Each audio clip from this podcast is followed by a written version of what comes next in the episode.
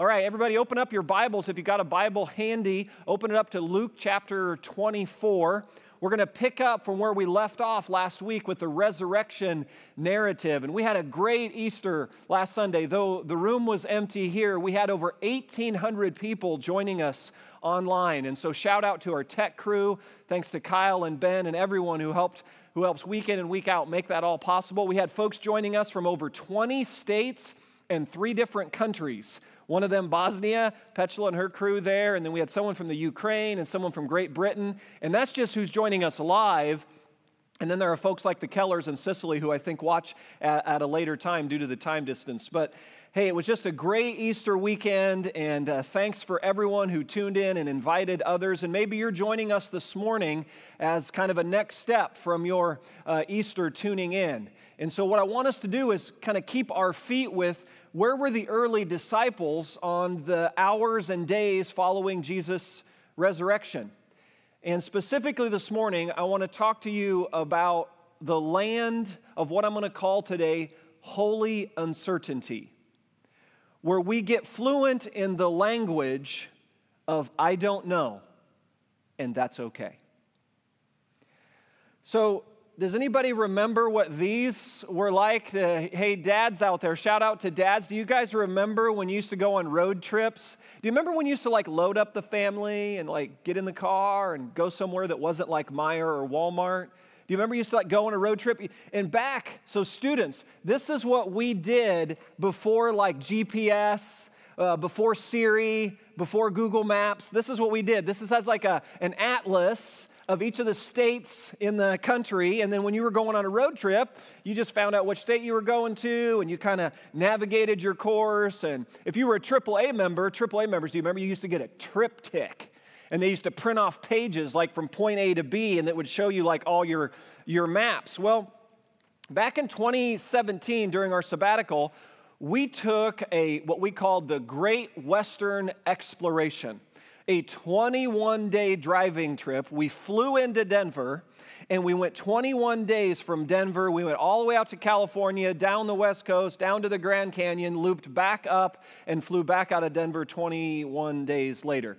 Now, it was an amazing trip, great trip, but the commentary, I think, from all of us was it felt maybe about 7 days too long and about 2,000 miles, kind of too lengthy, you know what I mean? But it was a great trip. So in one of the stops we had, we were at Yellowstone, and it was going to be the leg from Yellowstone, and it was like our longest driving day. We were going to the Redwood Forest of Northern California. If any of you visited there, it was the highlight for me for sure. I felt like I was walking in a scene from Lord of the Rings or Chronicles of Narnia. It was crazy. But we had to get from Yellowstone to the Redwood Forest of Northern California. And my notes through kind of some of this research here and then a little bit of online stuff, I was like, it looked like it was going to be a 12-ish hour driving day. So I went down to the lodge where we were staying at Yellowstone the day before we were going to leave and just kind of wanted to get our route down. And I punched it in the phone, and I kind of hit it there with Google Maps, and it popped up and it said, your destination, 17 hours and 24 minutes. I'm like, no, that can't be right. No. We got to enter that again. So I entered all. I had to miss the address or something. You know, I put it all in again. Boom, hit 17 hours, 24 minutes. Anybody feeling the weight of this at the moment? So here I am sitting in this lodge. My whole family's just enjoying themselves in the room. I thought, okay, I'm going to go up and deliver the news. So I get back to the room. I say, hey, okay, gang, here's a rat. We are without stops 17 and a half hours from our next destination. And their response was just like this room right now, dead silence. They just looked at me like, are you sure, Dad? Like, yeah, I'm sure. I had plotted it to be 12, and it ended up 17 and a half, which, by the way, that's a sermon for a whole nother day. All the times in life when you thought you were on a 12-hour journey, ended up being a 17 and a half hour one. Topic for another day. So we get loaded up. We kind of have to adjust what we're going to do, but the next day we're off and rolling, and Kaylin is messing with my Google Maps settings and stuff, and she's looking at our route, and she notices in the search history that I had put in, instead of the destination being in California, It was actually in Canada. So like the CA, CN, whatever, I messed up on that. So our best recollection was I had plotted out our trip on the way to the Redwood Forest as we were going to go 12 hours north into Canada. That was the same city name in Canada as we were staying in California. How crazy is that? This was not one of Dad's best map moments. And maybe this is why the longer you walk with God, the more you understand, like, God's really not into maps. You remember when the Israelites were leaving Egypt and they were going 400 miles north into the Promised Land and they weren't quite sure the route to get there? God didn't give them a map. Instead, what did he give them? Pillar of fire by night, pillar of cloud by day. It was the promise, I will be with you. That when the pillar moves, you move. When the pillar stays, you stay. When the pillar turns right, you turn right. When the pillar turns left, you turn left. I will be with you. That was the promise. And the principle is this. When you've got a guide like that, you don't need a map like this. In other words, you put down your maps when you've got a guide. And that's where the disciples are this morning. Following the resurrection of Jesus. The setting in Luke 24 is this. There's a disciple named Cleopas who's walking on the road to Emmaus. It's a 7-mile journey from Jerusalem to Emmaus. And they're walking and they're talking and they're discussing everything that had just happened. Their entire world had been rocked, had been thrown into uncertainty, had been thrown into chaos, had been flipped on its lid. They couldn't process everything that was coming at them in the last 7 days. That's the setting for the Emmaus Road. So look in your Bibles here. We're going to pick it up and start reading in verse 13. It says, now that same day. So you want to underline your Bible, same day. What day is that? That's the day Jesus rose. The same day that Mary and Peter were at the tomb, and when they get to the tomb, they see the stone rolled away, they see the grave clothes folded up, and they see footprints have gone out of the tomb that day when they run back to the disciples and they're like reporting everything, like they couldn't finish their sentence fast enough, that Jesus was there and now he's not, and he said he was going to rise and he's risen. That same day, two of them were going to a village called Emmaus, about 7 miles from Jerusalem. Verse 14, they were talking with each other about everything that had happened. So this is what everything that had just happened. So the backstory there, right, would have been like everything that happened from Palm Sunday through Resurrection Sunday. They talked about the triumphal entry and how they thought Jesus, when he entered, what it was going to happen there. And they talked about him flipping over the tables in the temple courts and Money Changer Monday. And they talked about Judas and his betrayal on Spy Wednesday. And then they probably also discussed how Judas committed suicide a little bit later in the week. And then they continued their discussions. They talked about, man, you remember when Jesus washed our feet on Thursday? And then there was the brutal bloodshed of Friday and the crucifixion. Then there was the silence of Saturday. They were talking about all that had happened. And while they're walking, while they're discussing, while they're wrestling through all these questions that just didn't have a lot of answers yet. Well, you've been in that place in life where you just seem to be like one question after another, and not a lot of answers coming. Well, that's where Cleopas and this disciple are. And then the text says, in verse 15 and 16, it says, Jesus joins them on the road. How amazing that it says, Jesus joins them on their walk, but they're kept from recognizing him.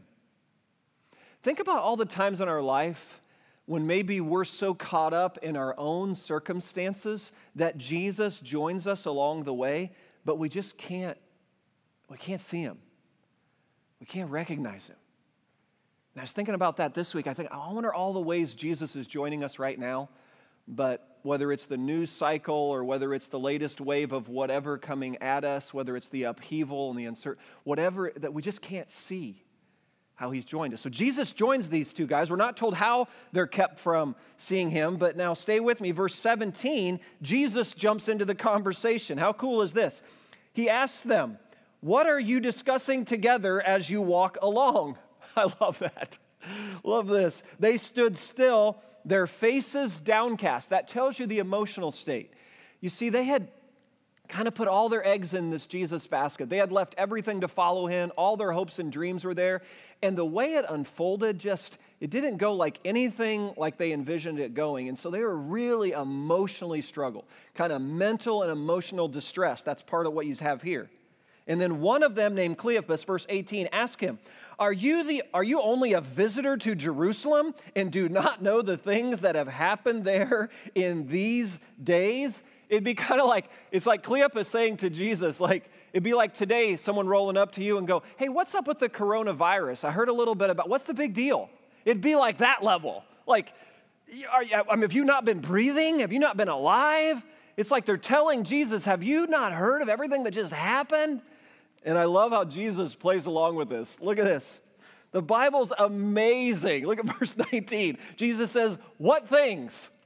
Jesus has a great sense of humor. I think he's chuckling on the inside. He's just playing along with them. They don't know it's him. They're like, hey, what things? What things everybody talking about? And then in unison, look what they say, about Jesus of Nazareth. Do you remember like those times in life when you said to your parents, like I was thinking about when my mom and dad would respond in unison, something like, you know, I'd say, hey, mom, dad, like, what do I need to be doing right now? And mom and dad in unison would say, homework, you know, like that. Or they'd say like chores, or, you know, it's like right here, like Cleopas and the disciple are like, it's Jesus. Like everybody's talking about Jesus. So there's Jesus standing with them. And then they go on. I love this, how they go on to tell Jesus about Jesus. He was a prophet, powerful in word and deed. What was Jesus' facial reaction? What was his nonverbal like? Right? Good church. Powerful in word and deed before God and all the people. The chief priests and the rulers handed him over to be sentenced to death. Can you see his face? Like, oh boy, and they crucified him. Here's the key phrase, verse 21, underline these four words. But we had hoped that he was the one who was going to redeem Israel.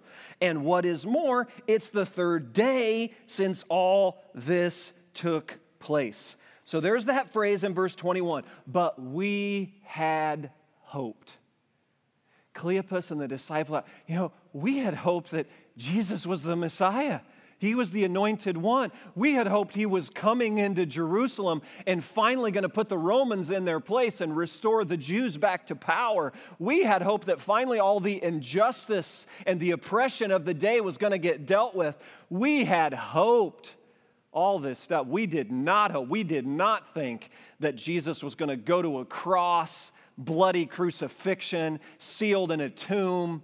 We wouldn't think the Roman leaders would be strutting around today. We had hoped all these things, and it just wasn't unfolding like they thought it was going to unfold. We had hoped. We had hoped.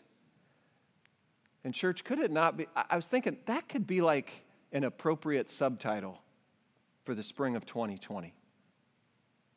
Could we not say as we entered into this year, we had hoped? But we had hoped the spring semester students would, or graduates, we had hoped the graduation preparations would be, or we had hoped our job situation, we had hoped our financial stability, we had hoped our mission trips and our ministry plans. We had hoped. Finish the sentence. We had hoped that God would heal that loved one, that God would restore that marriage, that God would give us that child, that we had hoped that God would provide in ways financially. We had hoped that God would have brought some certainty and clarity about whatever it is we're wrestling through. We had hoped. You know, you don't have to live much life to find yourself on this 7-mile walk from Jerusalem to Emmaus. And on this walk, here's what I think we learn. On this walk, I think we learn to set our maps down. I think God says, you know what? How many of us in 2020 had all kinds of things mapped out?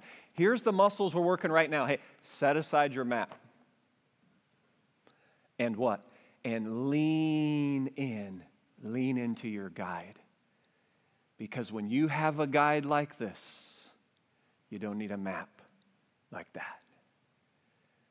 And Cleopas and the disciples, they couldn't see it. They couldn't recognize. They had all this hope in their maps, their plans, they thought they had it all figured out. They thought they saw where the story was unfolding. But we had hoped. And we set aside our maps and we lean into our guide. And I don't know about you, but the last 5 weeks in my life, thank you for the many of you who've been reaching out and asking, hey, Pastor Eric, how are you doing? What can we do to help you? You guys have been tremendous as a congregation, just super helpful, posture of serving. I often think when times are tough, people become more of who they really are. And the demonstration of your servanthood and sacrifice and generosity, it's just tremendous. So thank you for all the ways that you're reaching out like you are. Your character's on full display. And I've responded to several of you, either phone chats or over text or email, that I've just been, this is like the busiest 5 weeks of my pastoral ministry than I can recall ever having in 26 years. Like in mid-March, when all this wave of we're going to shut down and social distance and everybody's going to work from home, I had envisioned, I've got this monastic side inside of me. I had envisioned a monastery retreat thing was going to happen. I thought, I'm going to order this stack of books and I'm going to sit outside and I'm going to sip my iced tea and read my books and have my hood up like a monk. I just... and then I forgot I lived in Indiana and it still snows this week, right? And I haven't been able to keep up. It's just, I'm sure many of you in different leadership positions, you've just been thrust into kind of one wave of decision and circumstance after another that's just requiring more out of your leadership and your decision-making than ever. And I get to the end of a day and I think, I think tomorrow's going to be a little more normal. And each day it's just something new, something different. And I've just found myself so mentally and emotionally exhausted. Is anybody else there? I mean, I think it's probably the cumulative effect of living in the space we're living and then combined in any leadership capacities that many of you are in, just the decision fatigue that comes or just the weight of things. I've just been tired mentally, emotionally. I get to the end of the day and I just want to zone out on Netflix and just escape for a couple of hours and something. Anybody else? And I'm learning as I listen to myself talk through the day, I've kind of either in email response, text response, or verbally, I've noticed I'm repeating a phrase a lot. The phrase is this: I don't know. I don't know. When do you think we're all going to be able to get back together and worship as a large group again? I don't know. When we do, what do you think it's going to be like? Is ministry ever going to be like it was before all this COVID-19 stuff? I don't know. Well, what about financially? How's the church going to come through all this financially and all the projections and all that? And what do you think all that's going to shake out to be? I don't know. Well, do you think we're going to lose a bunch of families because we haven't been together for so long? Well, I hope not, but I don't know. Or maybe you think there's going to be some holy, crazy God stuff, that some really cool things happened as we were dispersed and apart for so long. Do you think some really amazing things we're going to hear about later on? I hope so, but I don't know. Well, what about this next phase we're moving into? How are we going to phase in worship? How's that going to work with students and children and adults? What's all that going to look like? I don't know. Do you think we're ever going to be able to high five, handshake, and hug again ever? Ever? I don't know. I'm attaching a label to this kind of experience on the Emmaus Road. I think the Emmaus Road could be labeled the walk of holy uncertainty. It's the place where you set up camp and you become fluent in the language of, I don't know. And that's okay. I don't know. And that's okay. That you just lean into this space and you rest in this. You are a human and you are finite and you've been given a certain capacity to try to figure out the circumstances before you. And right now, across our world, the brightest people with all the letters and PhDs all around their name, all are collectively becoming fluent in this. I don't know. And that's okay. Church, do you see how this trains us to lay this down and to lean into our guide? We relinquish our maps and we lean into our... Do you see that? It's this space of holy uncertainty. It's the 7-mile trek from Jerusalem to Emmaus. It's the place where you're open and honest about but we had hoped places in our hearts. And so I want to leave you this morning with 3 things I'm learning on this walk. Though I'm certainly not all 7 miles in, just like all of us, right? We're all on this walk together. And however many miles into this we are, I wrote in your notes 3 things that I'm learning, and I offer them to you. Maybe they'll be helpful on your journey as well. Here's the first thing I wrote down that I'm learning. Number 1, that God is sovereign, He's in control, and His purposes will prevail. Can I get an amen from that, church? God is sovereign. That's a Bible word for He's in control, and His purposes will prevail. I put in your notes a Dallas Willard quote that I found my mind coming back to often during these days. Under the reign and rule of God, this world is a perfectly safe place to be. And isn't that great? If you're a follower of Jesus, you live in the kingdom of a good, good Father who we know His character has our best in mind, that's sovereign and reigning and ruling and has all power and authority. He's going to work out His purposes, even when we can't figure out what He's doing and where this is going, that here's what we can rest in. This world, under Jesus' reign and rule, is a perfectly safe place to be. It doesn't mean we're exempt from the hardship. It doesn't mean we don't have to go through some stuff. It just means we rest in this. God's in control. And He's going to work out His purposes. I'm not at all suggesting that He's the cause of COVID-19, but I am suggesting this, that God, by being sovereign, can use a pandemic like this to move His purposes forward in this world. I don't think it's a coincidence, church, that last Sunday, Easter Sunday, aligned with the pandemic the way it aligned in such a way that many of the church leaders around the world are saying, I don't think it's an overstatement, that perhaps last Sunday, Easter Sunday 2020, more people on the globe heard the gospel than any other day in human history. Think about that. Because of technology, because of the way the pandemic has shut most people in, because of the volume of people who were tuning in, because of how it went out into the airwaves. Can you think about that?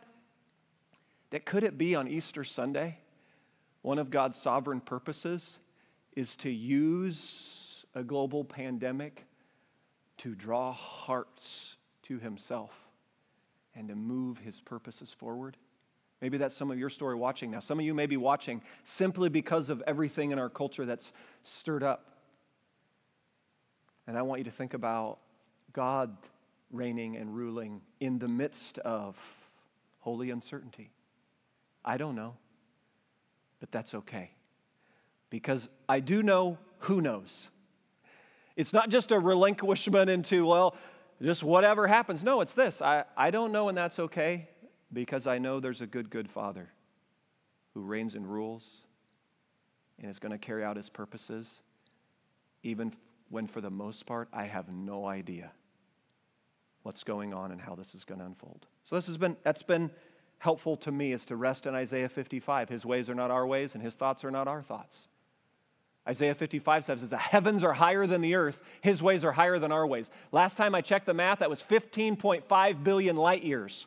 That's how far His ways are higher than my ways, and His thoughts than my thoughts. So it's okay for me to say, I don't know, and that's okay because I rest in this. that he's under no obligation to bring any of us into the inner chamber of what he's doing. But he's going to work it out.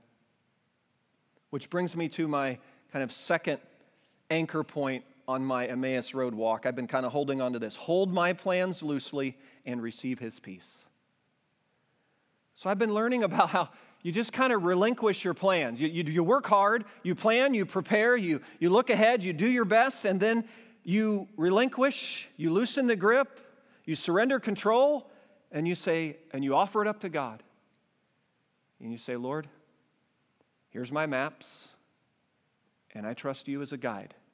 And church, even when the guide is maybe taking you towards Canada and you thought you were headed to California, there's a lot of that going on. We all thought our lives were going a certain way this year, and we kind of had it all GPS mapped out. And he said, you know what? Maybe we ought to set those maps aside, and now where's the guide taking us? And here's what we can rest in, right? Do you see the posture of being able to, like, receive his peace? It's not that we don't plan. It's not that we don't work hard. It's that we do our best to lead, but at the end of the day, we loosen the grip and we just say, Lord, it's in your hands. We're getting a PhD, and we're not nearly as in control as we think we are. We try to live like we're sovereign. In the spring of 2020, it's crystal clear on this globe. Mankind is not sovereign. We are not in control. It just took one virus inserted in to the human population to bring the institutions of man literally to their knees and their limitations. So it's helping me hold plans loosely, receive his peace. And then thirdly, to find that place of quiet rest in the midst of the unknown. Here's what I wrote in my notes. Certainty is an attempt at control. Anybody else feel that? I'm a 1 on the Enneagram, so this whole thing works completely against the grain of how 1s are wired. 1s tend to be like, they really appreciate clarity and control and certainty, and this is the exact opposite of all of that. So if anyone else is in the 1 world, you're especially probably experiencing the kind of the exhaustion and weariness of just running against the grain of how you've kind of been pre-wired in here. Certainty is an attempt at control. We think if we can predict the future, then we have some degree of control over it, which will allow us to feel safe and not so afraid. Did you follow that? So certainty is this attempt at control where you think if you can kind of like predict the future, that you have some measure of like control over it to give you increased safety and not be so afraid. And it's all an illusion.